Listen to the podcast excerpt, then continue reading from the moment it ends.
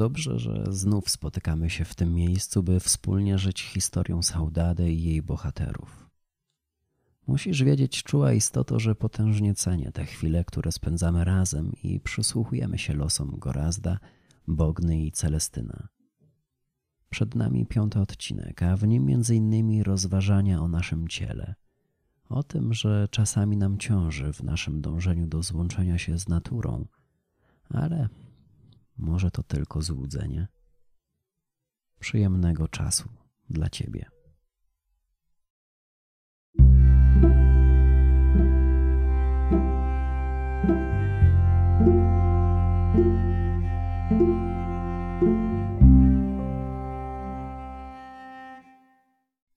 Trawa pokryła się już chłodną rosą, co przyjęła za dowód łaski ze strony ziemi, bo w ostatnich dniach coraz częściej lał się żar z nieba.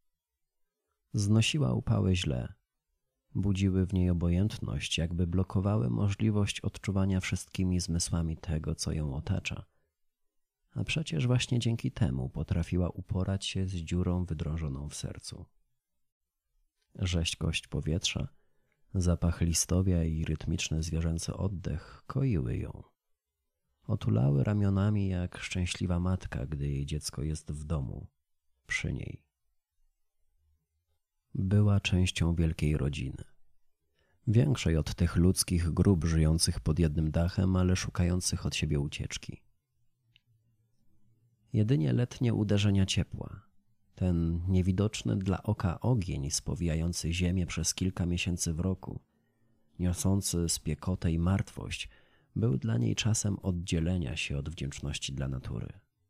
Jej skóra pękała i przypominała twardą, wysuszoną ziemię, pozbawioną szans na wydanie z siebie jakichkolwiek darów. Dlatego chwytała krople rosy w swoje palce i przykładała je do ust, by choć trochę nawilżyć spieczone wargi. Sztywne, odrzucające wrażliwość na dotyk i bliskość. Wpatrywała się w niebo, czując, że nie jest w tym momencie jedyną istotą poszukującą w gwiazdach wypełnienia tych pustych wewnętrznych przestrzeni, które pojawiły się wraz z nadejściem tego, co określa się jako dzisiaj i teraz. Źle się dzieje, gdy matki patrzą na śmierć swoich dzieci, ale jeszcze gorzej, gdy nie mogą zobaczyć potomstwa w chwili wydawania z siebie ostatniego tchnienia. Syna zabrali jej ludzie, których twarzy nigdy nie widziała. Nie słyszała ich głosu, nie czuła ich zapachu. Nie uścisnęli nigdy jej dłoni ani nie spojrzeli w oczy, a mimo wszystko odebrali jej ciało, które nosiła pod sercem, a później czule gładziła przez całe lata. Nie rozumiała ich powodów i prawd, bo rzucali nimi w sposób wyuczony, mechaniczny, przeliczony na zysk – wykorzystujący całą siłę perswazji i zmuszania odbiorców do robienia dokładnie tego, czego od nich oczekują. Jeszcze przed wojną widziała w tym ucisk zbyt silnie powiązany z ludzkim pragnieniem dominacji, podboju, upokarzania dla zachowania swojej pozycji, by móc się z niego wyswobodzić. Mierziło ją zatem, gdy mąż prowadził ją do kościoła, by spędzała w nim długie godziny na przestrajaniu go kwiatami, tkaninami, ręcznie robionymi świecami rozświetlającymi mrok świątyni. Źle się czuła w tym miejscu, coś gryzło ją w tym zapachu starości, bo wyczuwała w nim swąd cierpienia i ucieczki, upragnionego smutku czekającego na ujrzenie przez cudze oczy. Podczas mszy często przesuwała wzrok po rozmodlonych twarzach i chciało jej się wtedy chichotać na widok rozmodlonych oczu, pompatycznie wydymanych ust podczas żałobnego śpiewu. Całe nabożeństwo, cała atmosfera i każdy zakątek świątyni był dla niej potężnym umiłowaniem rozpaczy, cierpiątnictwa pożądanego, ale wolnego od podszycia prawdziwymi emocjami.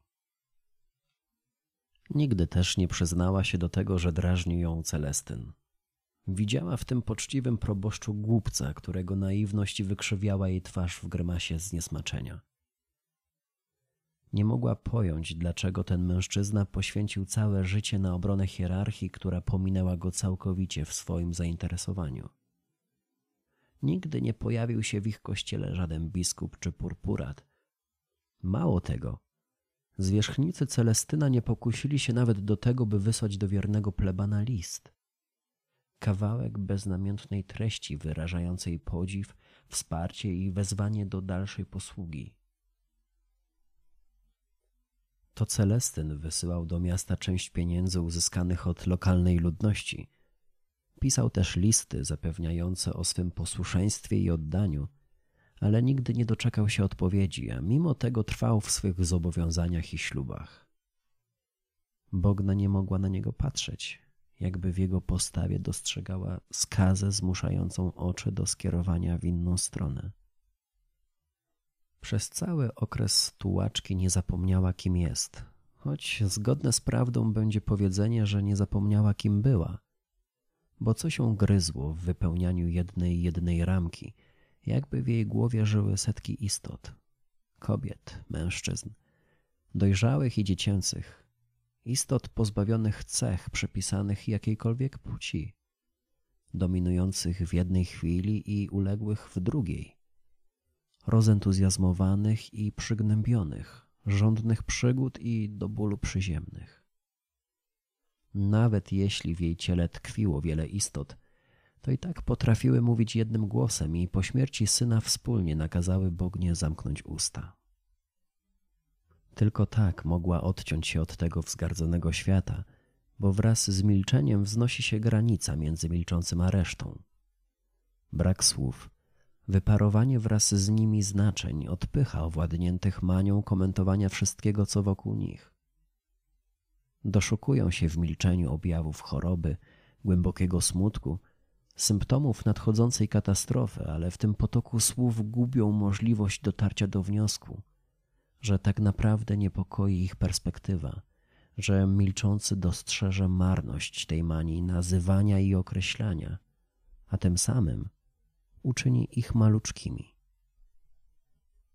Ten sam zbiorczy głos zachęcił też Bognę do porzucenia domu i wyruszenia przed siebie, bez żadnego konkretnego celu, dla samej drogi i podróży, wszystkich jej blasków i cieni, bo istoty żyjące w niej doskonale wiedziały, że trzeba pozostawać w ruchu. I nie ma znaczenia, czy oddaje się sile prądu, czy postanawia się rzucić wyzwanie rzece, która ciągle płynie, Ważny jest sam ruch, bo to on stanowi o zachowaniu w materii życia. Istoty również były świadome tego, że prędzej czy później trzeba będzie na chwilę wrócić do tego, co zostało z tyłu, by ostatecznie zespolić je z czasem. Obsiedliśmy ją, gdy zasnęła. Nawet gdyby nie spała, nie byłaby w stanie nas zliczyć. Przylecieliśmy cicho bez szelestu i śpiewu. Odtąd byliśmy z nią co noc, czyniąc ją niewidzialną w świetle księżyca.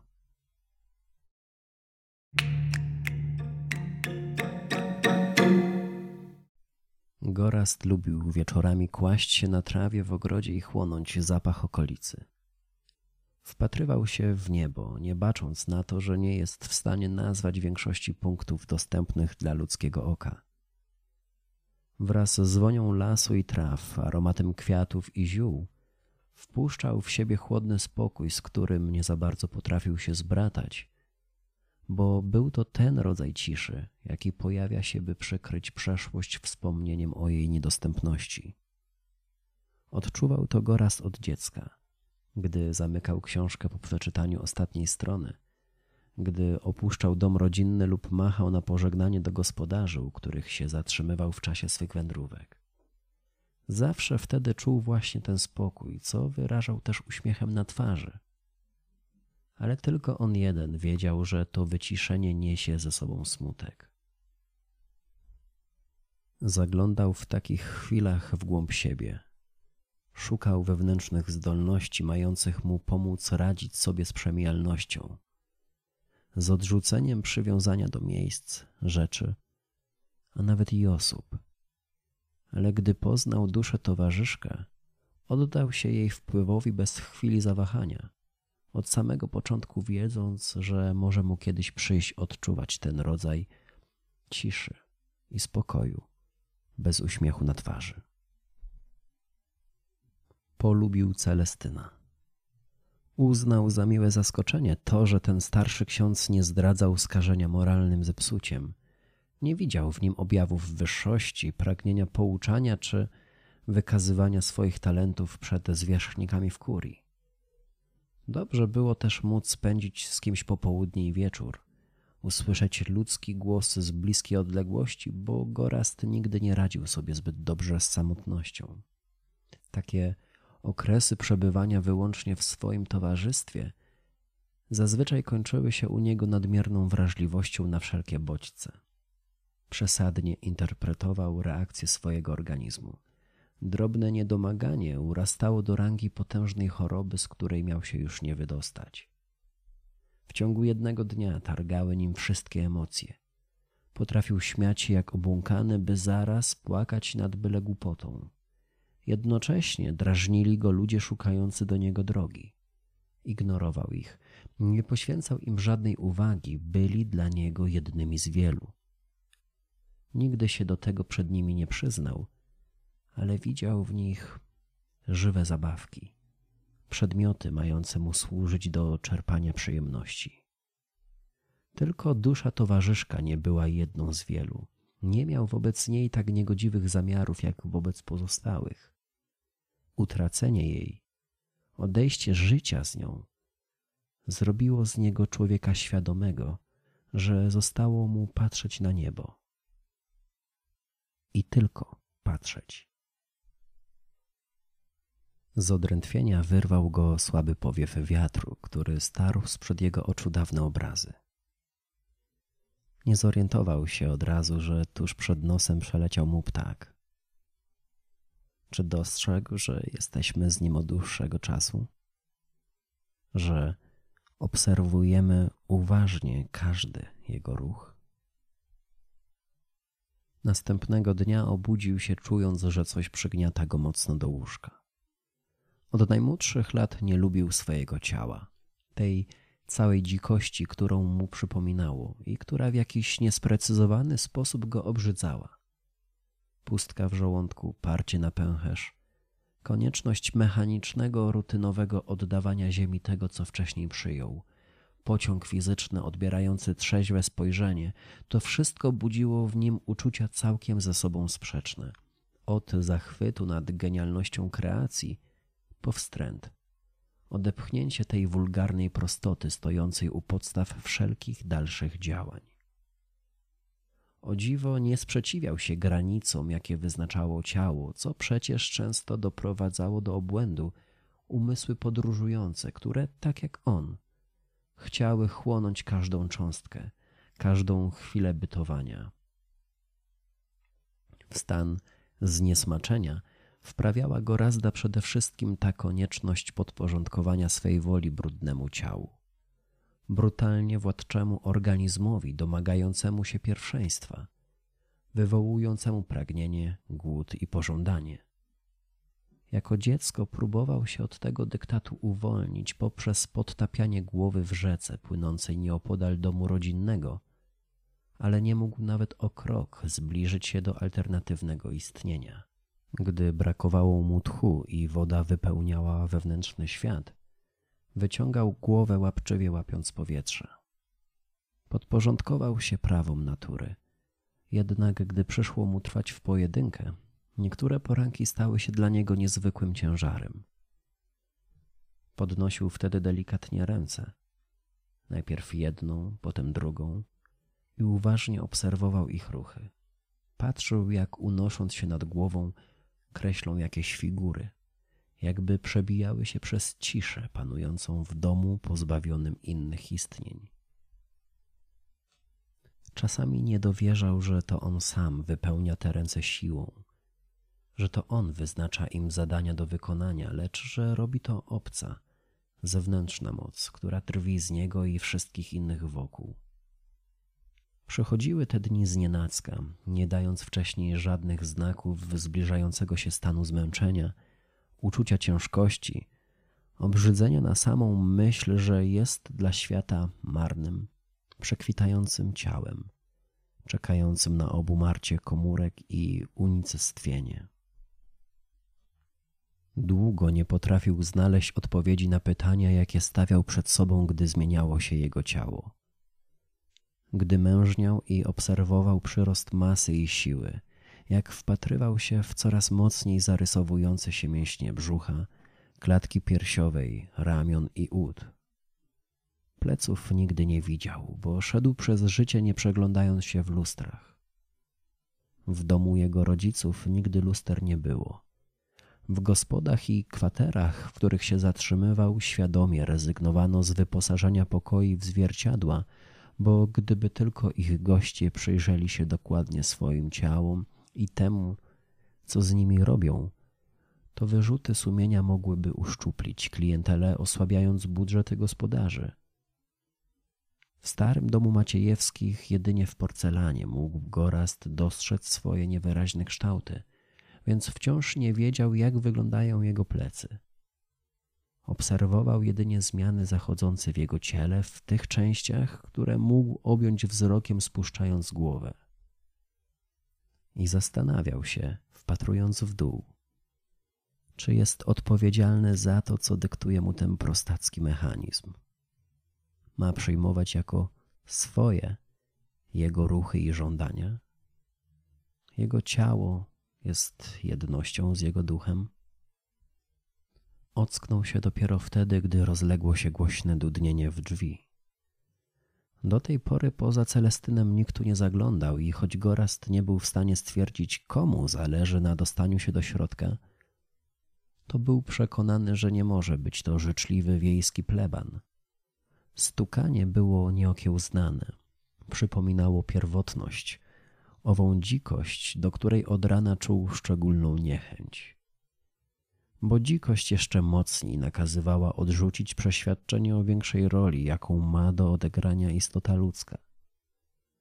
Można się pogodzić z marnością, z niemożliwością zatrzymania rozpadu i dążeniem do całkowitego ekstatycznego odczuwania przyjemności, by w jakiś sposób jednak wykorzystać swoją obecność w tym niewiele znaczącym odłamku historii. Ale przychodzą takie poranki lub noce, że nawet takiego hedonista, jakim był Gorast, dopada konieczność zmierzenia się z tym boleśnie czułym muśnięciem braku znaczenia.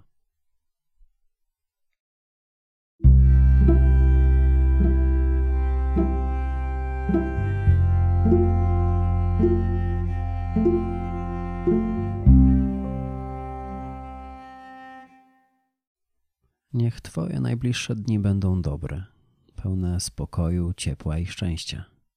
Smacznego tygodnia. Do usłyszenia w następną niedzielę.